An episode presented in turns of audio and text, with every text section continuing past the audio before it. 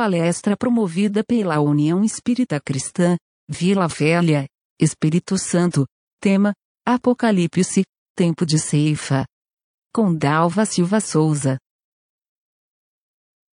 Olá, meu amigo, minha amiga, uma alegria estar de volta esse espaço virtual da União Espírita Cristã. Estamos felizes de contar com a participação de vocês e agradecidos também à Rede Amigo Espírita pela parceria na divulgação da doutrina espírita. Que Jesus abençoe a todos. Nós estamos, então, iniciando a reflexão deste momento por uma leitura que deva preparar os nossos pensamentos dentro do tema que estamos aqui incumbidos de desenvolver. E esse trecho que eu vou ler como leitura preparatória é, está na Bíblia Sagrada. Esta aqui é uma versão da Bíblia Almeida Revista e Atualizada, que é distribuída pela Sociedade Bíblica do Brasil. E o capítulo é o de número 11, o versículo 15 e 16 e 17 do texto do Apocalipse de João. O sétimo anjo tocou a trombeta e houve no céu grandes vozes dizendo: O reino do mundo se tornou de nosso Senhor e do seu Cristo, e ele reinará pelos séculos dos séculos. E os vinte e quatro anciãos que se encontram sentados no seu trono, diante de Deus, prostraram-se sobre o seu rosto e adoraram a Deus, dizendo: Graças te damos, Senhor Deus Todo-Poderoso. Então, é um trecho que deve alimentar nossos corações de esperança.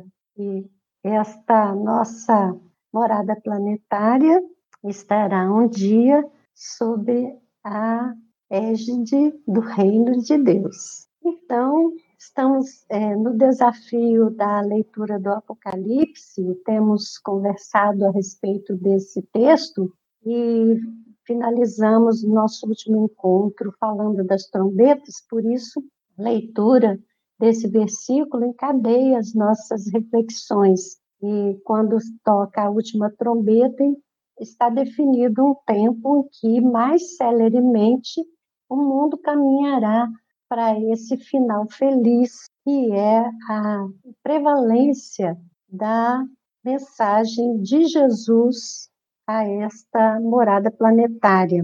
É, será o momento em que os homens irão verdadeiramente compreender o sentido da vida e contribuir para a construção de uma sociedade mais justa e fraterna. Esse é o objetivo e ele será atingido, muitas vezes, apesar das nossas dificuldades, da nossa é, má vontade, porque esse é o desígnio divino.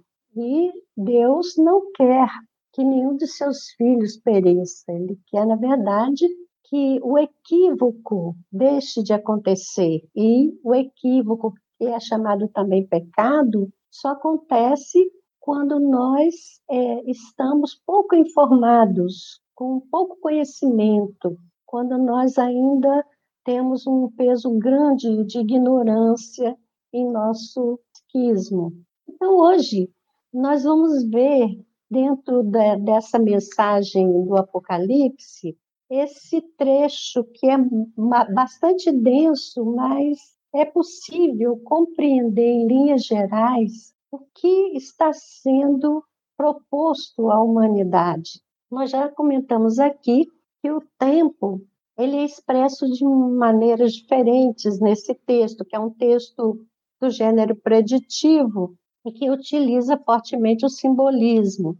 Então, por exemplo, uma semana é, que é proposta aqui no texto, nós já compreendemos que não é uma semana de sete dias, é uma, é uma semana em que cada dia tem o valor de mil anos, então uma semana de sete mil anos. E meia semana, então, seria 3.500 anos, e isso também pode ser expresso assim: tempos, tempo, metade de um tempo. Quando você encontrar isso no texto do Apocalipse, você está lendo. Tempos são dois mil anos, mais tempo, mais mil anos, três mil, mais metade de um tempo, mais 500 anos, 3.500 anos, meia semana profética.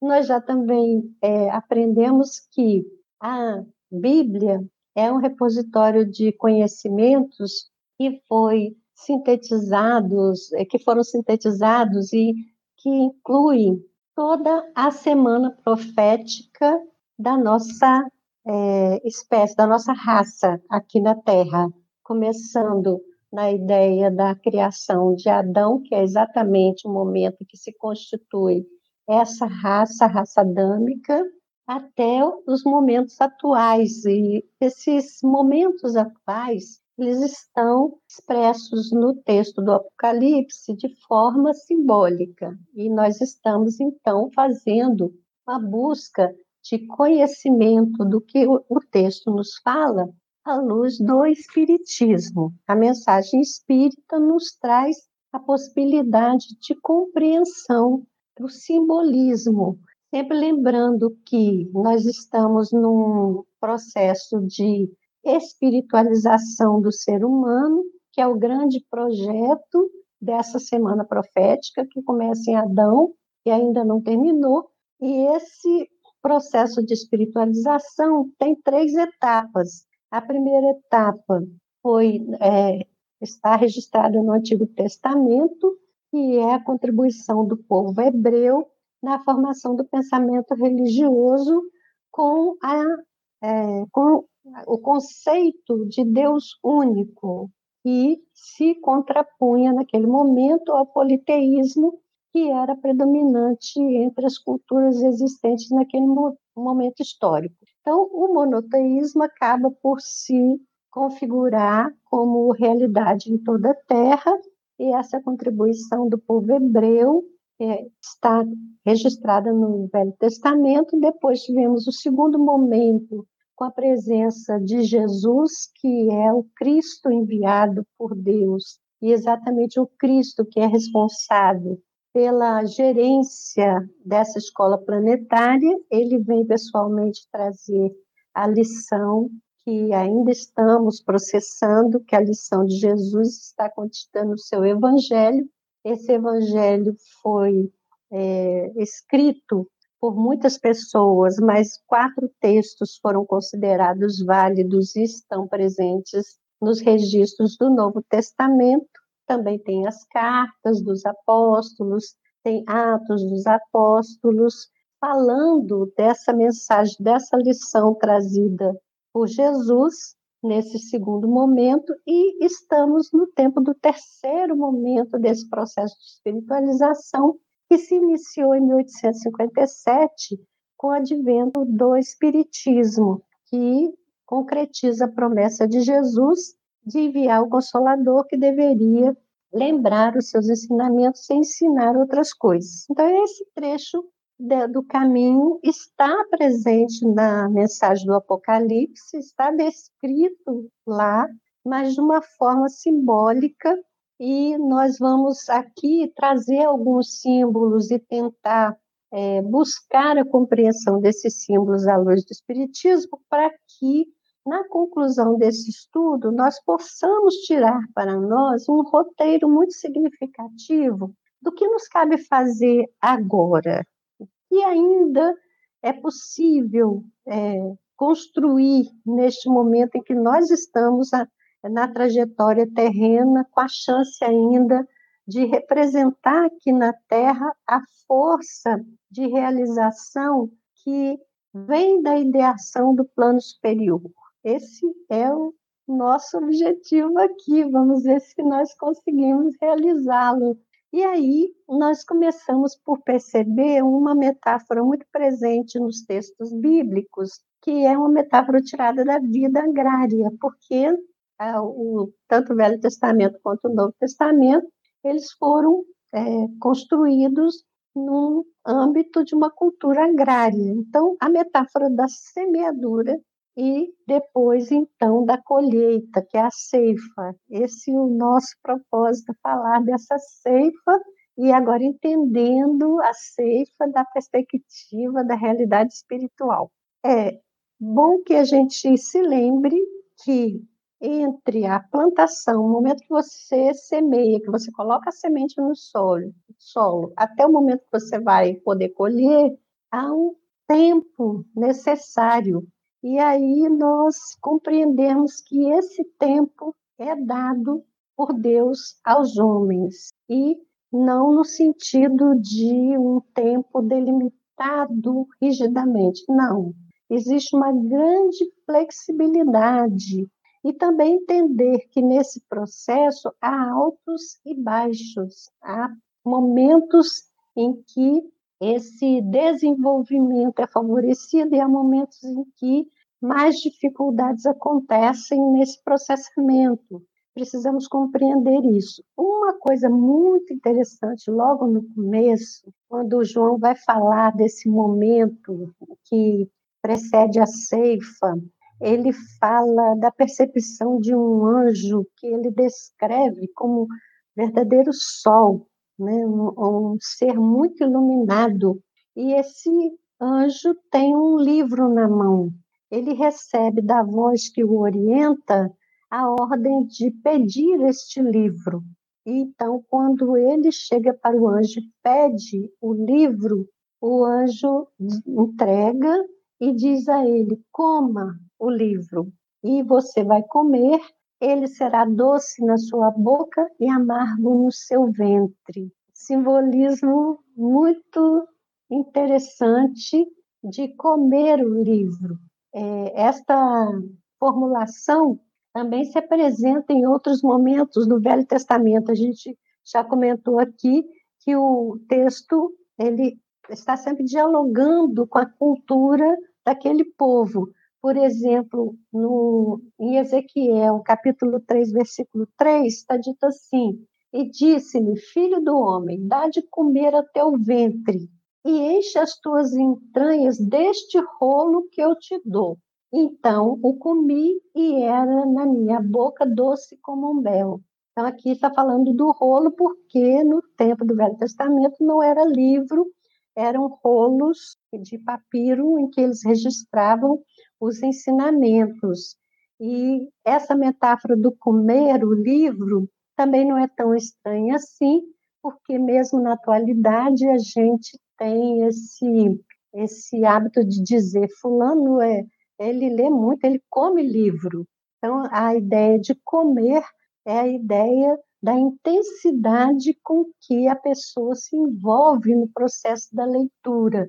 E quando a gente vê que o anjo propõe ao João comer o livro, nós temos que entender aí a mesma figuração que está presente na última ceia, quando Jesus diz que o pão é o seu corpo, o vinho é o seu sangue, e ele eh, diz aos seus discípulos naquele momento que comam e bebam.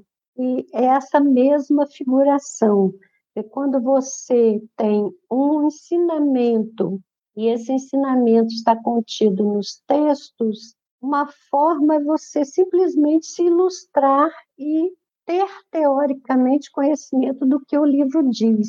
Outra coisa é você assimilar. Então, essa ideia de comer é a ideia de você fazer um processamento, que a gente figuradamente fala no mastigação que quando você começa a mastigar um alimento, já o processamento se dá no âmbito da boca antes de ir para o estômago, quando todo o processamento vai prosseguir no sentido da extração da essência que são as vitaminas, as proteínas que esse alimento contém. Então, o texto também é assim. Quando você lê um texto, você tem as informações, as informações vão para sua mente. Você sabe dizer o que que o livro conta, de que que ele trata, mas para você assimilar, você vai ter que processar. Então, a ideia do comer o livro. E o anjo, quando fala isso para João, ele diz que na boca ele é doce, mas no ventre ele é amargo. O que isso quer dizer? Quando o conhecimento espiritual, que é esse conhecimento basilar e importante para o progresso do ser humano, ele na boca, ele é doce porque é fácil falar. É fácil falar da doutrina de Jesus, é fácil, é fácil falar dos, das ordenações do Decálogo de Moisés, é fácil falar da teoria de todas as informações que os espíritos deram e Kardec codificou. Nós podemos falar facilmente, é doce, é suave, é gostoso falar, mas quando você vai transformar isso na absorção dessa essência, você vai perceber que esses conhecimentos trazem uma fermentação que vai produzir mudança, que vai te tirar da zona do conforto, que vai te propor um caminho de maturação, um caminho de autodeterminação. Isso é, é um pouco amargo para a maioria de nós, que somos espíritos ainda muito iniciantes nessa caminhada evolutiva.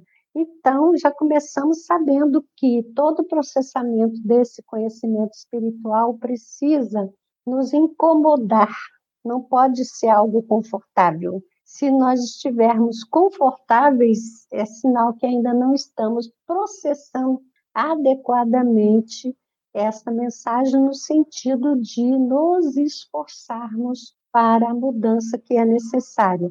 E aí, nesse momento do texto, o João vai dizer que ele recebeu uma cana e uma ordem para medir o templo. O que ele está falando? Ele está falando que agora ele vai fazer toda uma abordagem que diz respeito a essa questão da espiritualização e das religiões que são instrumentos de espiritualização. Toda revelação é dada ao homem no sentido de tirá-lo desse imediatismo do interesse material e mostrar-lhe que ele é um ser espiritual e há um, todo um processamento a se fazer na é, relação com essa realidade maior da vida. Então, ele vai medir o templo. O anjo diz para ele que nessa o templo, mas nós lembramos que o templo é, de Jerusalém era dividido em três espaços. O primeiro espaço é o átrio dos gentios, onde todos vão poder entrar. Já no espaço mais intermediário, só os sacerdotes e aquelas pessoas autorizadas. E já no espaço mais íntimo, só o sumo sacerdote tem acesso. Então, são três espaços onde diz, vai medir, mas não meça o átrio. Quer dizer, ele diz que o átrio está fora dessa medição, tem que perceber essa parte mais interna do ensinamento espiritual que está ali contido, porque, segundo a informação, teriam os gentios um prazo de 42 meses para pisar esse, essa Terra Santa, para, é, vamos dizer assim, utilizar seu bel prazer esse ambiente. Então, esses 42 meses, também é uma expressão de tempo que naturalmente não é, se configura em 42 períodos de 30 dias, nem de 28 dias, se nós vamos considerar a contagem de tempo no simbolismo profético, esses 42 meses, na verdade, se referem a 1.260 dias. E aí nós vamos perceber que esse período é, coincide com todo o período em que, efetivamente, a mensagem religiosa ficou sob a coordenação de seres muito pouco espiritualizados. Vamos é, olhar esse tempo como o período da Idade Média, em que organizações religiosas poderosas se implantaram na Terra, mas não realizaram o trabalho de espiritualização do homem. Ao contrário, o objetivo era um objetivo de privilegiar o interesse imediatista do poder e do dinheiro. Então, nós estamos é, olhando o texto se referir a esse período, também comentando que haveria nesse período, apesar dessa questão tão nebulosa, a presença de duas importantes testemunhas. A descrição dessas testemunhas vai nos permitir olhar que é, algumas é, presenças, duas presenças significativas para o mundo ocidental nesse período, em relação à ideia religiosa, nós vamos ter a presença de Francisco de Assis, e mais à frente a presença de Lutero. São duas marcantes ações no sentido de trazer de volta a religião ao processo de espiritualização do homem. Está dito no texto que essas duas testemunhas seriam perseguidas, elas seriam é, haveria tentativa de eliminá-las, mas elas estariam, de certa forma, protegidas até terminar o seu trabalho. Então, o trabalho foi realizado por um e por outro, pelo outro, em cada um tempo em que, em que veio, e eles efetivamente deram novas configurações ao pensamento religioso, plantaram novas ideias ali dentro daquela configuração ainda muito difícil da mensagem religiosa apropriada pelos instrumentos de poder. E temos que entender que essa ação que se desenvolve ao longo do tempo, ela se dá em duas esferas, tanto aqui no mundo dos encarnados, pela vinda de espíritos programados para determinadas ações, quanto acontece também na erraticidade, que nós sabemos que a nossa Terra tem esferas de vivência no mundo espiritual. Essas esferas que estão presentes no mundo espiritual, elas, é, as que são mais próximas da Terra, elas estão configuradas pela é, reunião de seres espirituais ainda muito é, pouco evoluídos, espíritos enraizados nesse processamento do egoísmo, do orgulho, da prepotência. Então, essas duas esferas mais próximas, elas também precisam de receber essa ação espiritual para saneamento desses ambientes. Então, nós vamos perceber que isso está acontecendo durante esse tempo para que se configure mais tarde aquilo que foi lido na nossa leitura preparatória, que esse ambiente aqui, então, é, se transfigure nesta é, escola planetária que acolhe definitivamente a direção de mais alto. Então, aí nesse momento conflagrado em que vão estar presentes essas forças, nós vamos ver símbolos significativos ali no texto porque tem a figura do dragão, tem a besta que emerge do mar, a besta que sobe da terra e tem duas mulheres que se apresentam nesse trecho. Ainda aparecem, então, sete anjos que estão nesta orientação das regiões da Terra, como nós já tivemos oportunidade de ver anteriormente. Então, veja, o dragão, o próprio texto diz assim: o dragão é a antiga serpente, a serpente remete ao Velho Testamento, aquele momento da criação do Gênesis, quando Adão e Eva são é, induzidos pela serpente à desobediência. Então, a serpente não é, evidentemente, o animal, é símbolo desse movimento interior do próprio psiquismo humano de rebeldia perante as leis, de tentativa de construção de um projeto à distância das determinações divinas. Esse é o, é o símbolo, né? A serpente é esse símbolo dessa é, tendência, dessa predisposição que está presente que vai se manifestar em muitos momentos. Aí, quando o texto fala que o dragão é a antiga serpente, quer dizer, esse ímpeto de desobediência, de autodeterminação no sentido contrário à lei divina, e por isso mesmo, de manifestação de egoísmo e prepotência, ele é potencializado, porque era uma serpente e virou um dragão.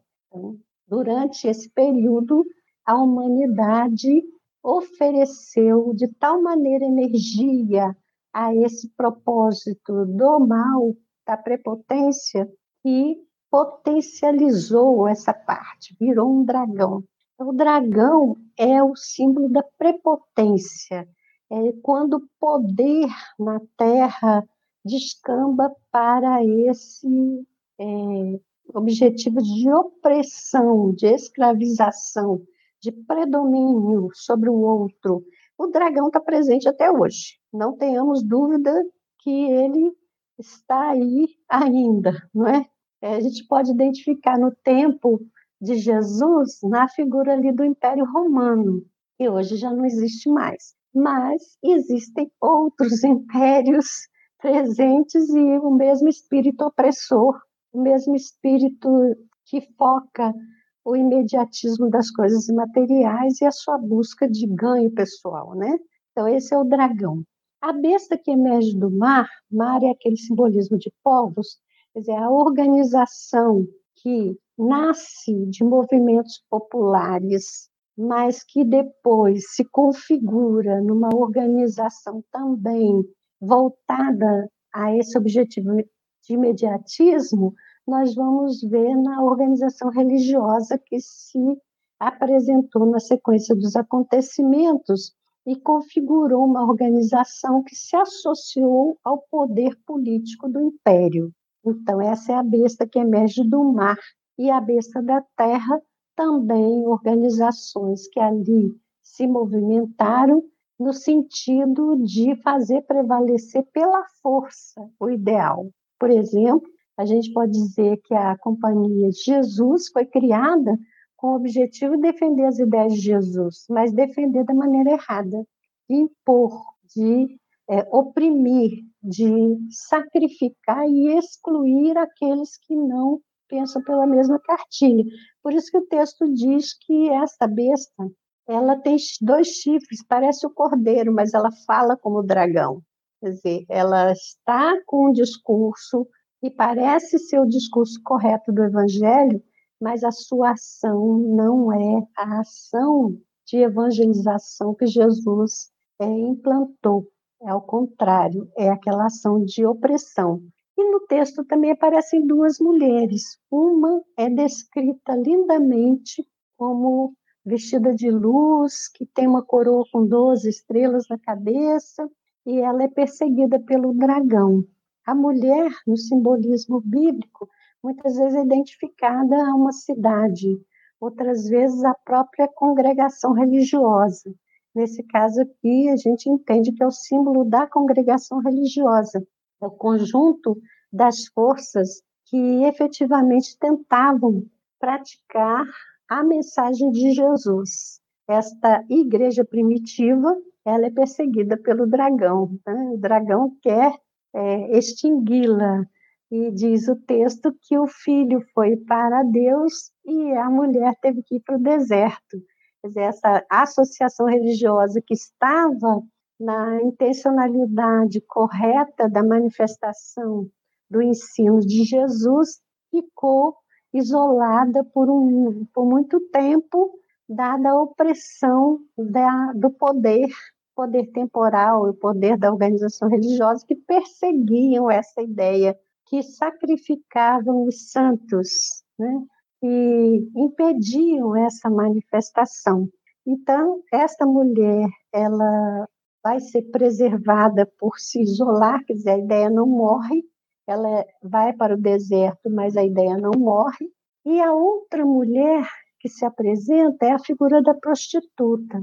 Essa figura também ela é simbólica daquele movimento das organizações humanas que não são fiéis a Deus. Então, por isso que a prostituta, né?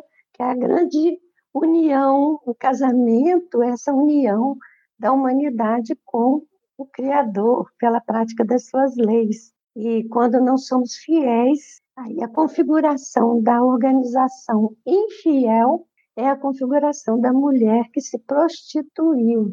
Então, essa figura está presente também nesse trecho, ela está sentada sobre a besta, né? e ela está embriagada do sangue dos santos. Então, uma organização que não atende às leis divinas, ao contrário, está focada no imediatismo da vida material. E aparece, então, sete anjos. Os sete anjos que a gente já viu desde o cenário no começo, eles vêm orientar neste momento, e essa orientação certamente vem através de inspirações e também pela encarnação de seres com essa tarefa específica de orientar, a orientação é que as pessoas se desliguem da besta e amem o evangelho. E esse momento é marcado, então, numa citação direta do texto de que chegar o tempo da ceifa. E nesta ideação que a gente vai viajando pelo texto e pela história, nós podemos identificar na descrição um momento de é, uma tragédia imensa que gera um derramamento de sangue descomunal e podemos identificar isso na ocorrência das duas grandes guerras mundiais e tendo no meio das duas grandes guerras mundiais aquela doença terrível, né, a gripe espanhola. A gripe espanhola ela ceifou mais vidas do que as duas guerras juntas. Nós podemos imaginar, então, esse começo do século XX como foi um começo complicado. Aí ele está configurado como o tempo da ceifa. Quer dizer, quando você faz a plantação, chega um momento que está maduro, o fruto para a colheita, então virá a foice, ceifar. Claro, simbolicamente está aí, né? configurada. A gente vai olhar essa ceifa dessa perspectiva que a doutrina espírita nos explica, e é na metáfora do joio e do trigo, por exemplo, é o momento em que é possível separar, o momento que o trigo frutifica, é possível separar. E essa separação vem acontecendo ao longo do século XX, segundo os espíritos nos informam, o feixe de é, trigo, ele é mantido no celeiro, mas o joio é atirado ao fogo. Esse fogo não é o da destruição, já falamos aqui também. O fogo é um elemento purificador. O corpo humano é destrutível. Então, a gente viu que nas guerras muitas pessoas, milhares de pessoas morreram. E a pandemia também da gripe espanhola matou milhares de pessoas corpos, mas os seres espirituais foram é, separados e aqueles que precisariam do fogo do sofrimento reencarnaram em condições de realizar essa expiação. Então, estamos no processamento aqui e vamos chegar a esse momento que Jesus é visto no monte acompanhado de 144 mil que foram assinalados como filhos de Deus. Isso significa que nesse processo de seleção se configuraram aqueles que atingiram o patamar e passam a experimentar a realidade espiritual diferenciada de esferas mais elevadas, só encarnando em missão aqui na Terra. E vem o joio, então, o joio acrescido dos elementos que foram saneados das regiões mais inferiores para o processo de encarnação na vivificação do momento em que o fogo vai purificar esses espíritos. Por isso o século XX é tão conturbado, né? Por isso que a gente assiste a essa tragédia diária de situações conflituosas que marca, marcam a vida dos homens da Terra. E vamos saber que, nesse momento do texto, são apresentadas sete taças. Sete taças são ciclos que vão repetir os mesmos anteriores. Como a gente falou, o texto do Apocalipse ele vai fazendo esse processo de recontar a mesma história de maneiras diferentes, porque na verdade nós seres humanos repetimos mes os mesmos erros mas nós repetimos de maneira diferenciada. Às vezes o erro é individual e depois a gente contamina um grupo e passa a ser um erro coletivo. Então, é sempre o mesmo erro, mas ele também é potencializado, igual aquela história da serpente que virou dragão, não é? Então, vejam que nas sete taças estão configurados os sete grandes pontos de é, atenção do ser humano para a correção necessária. A primeira taça vai falar das doenças, que pedem é, uma atenção com o saneamento, com pesquisas para propiciar melhor nutrição ao ser humano, para propiciar o refazimento através de terapias, não só do corpo, mas também da alma. Então, a primeira taça é essa das doenças, que é o elemento de reconfiguração do ser espiritual pelo sofrimento que acomete a organização biológica.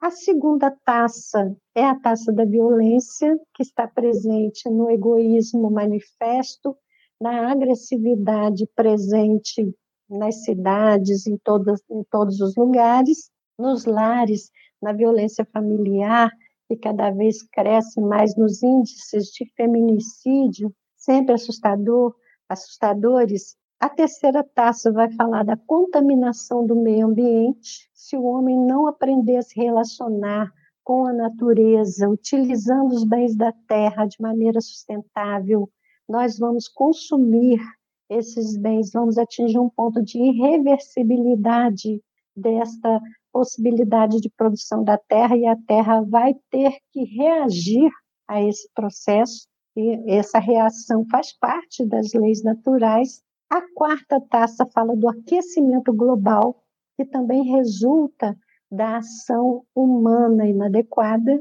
A quinta taça vai falar da organização religiosa que está centrada no poder temporal, que reduz o seu poder, e isso efetivamente aconteceu neste tempo que nós estamos vivendo. A organização perdeu o seu poder, que era uma organização que coroava reis, e hoje em dia se restringe aos seus espaços de movimentação religiosa. A sexta taça vai falar dos conflitos no Oriente Médio que não cessam e continuamente um ambiente deflagrado por guerras que se repetem, mudam um pouco de espaço, mas não mudam a configuração de tragédia que impõe para tantas pessoas fugirem de suas próprias terras em busca de outros ambientes menos minados. E a sétima taça nos fala da pandemia, porque essa taça é derramada no ar. Então, ela nos fala desse momento que nós estamos vivendo, em que a contaminação se dá pelo ar e de um jeito tão invisível e tão enigmático que a ciência humana, humana ainda não conseguiu propriamente entender o que faz com que alguns organismos cheguem ao óbito e outros não tenham nem sintomas. Então, é essa configuração das taças, nós estamos no, no meio desse processamento que é purificador. Então, é um momento da ceifa, então, é um momento em que essa purificação está acontecendo. E o texto nos diz de três espíritos imundos que saem da boca do dragão, da besta e do falso profeta. Quer dizer, nós já vimos quem é o dragão, nós já vimos quem é a besta. O dragão é o poder despótico, poder temporal despótico, político, econômico. A besta é o, a organização religiosa que é contrária, na verdade, aos propósitos divinos, centrada no poder econômico, e o falso profeta é aquele indivíduo que tem potencial mediúnico, mas não usa como meio de trazer as mensagens de mais alto. Usa esse potencial, muitas vezes, relacionado aos seus interesses pessoais ou ao interesse de minorias. Então, da boca desses três saem três espíritos imundos que precisam ser vencidos e serão vencidos. São o despotismo usurpador, a exploração da fé e o fundamentalismo religioso. São três espíritos imundos que estão presentes, gerando uma dinâmica de sofrimento ainda na comunidade dos homens. O texto fala também do Espiritismo, do advento do Espiritismo, quando fala das vozes, trovões e relâmpagos e do fato de que os 24 anciãos que estão em torno do trono estão entoando um novo cântico. É o cântico do Evangelho, agora à luz do Espiritismo.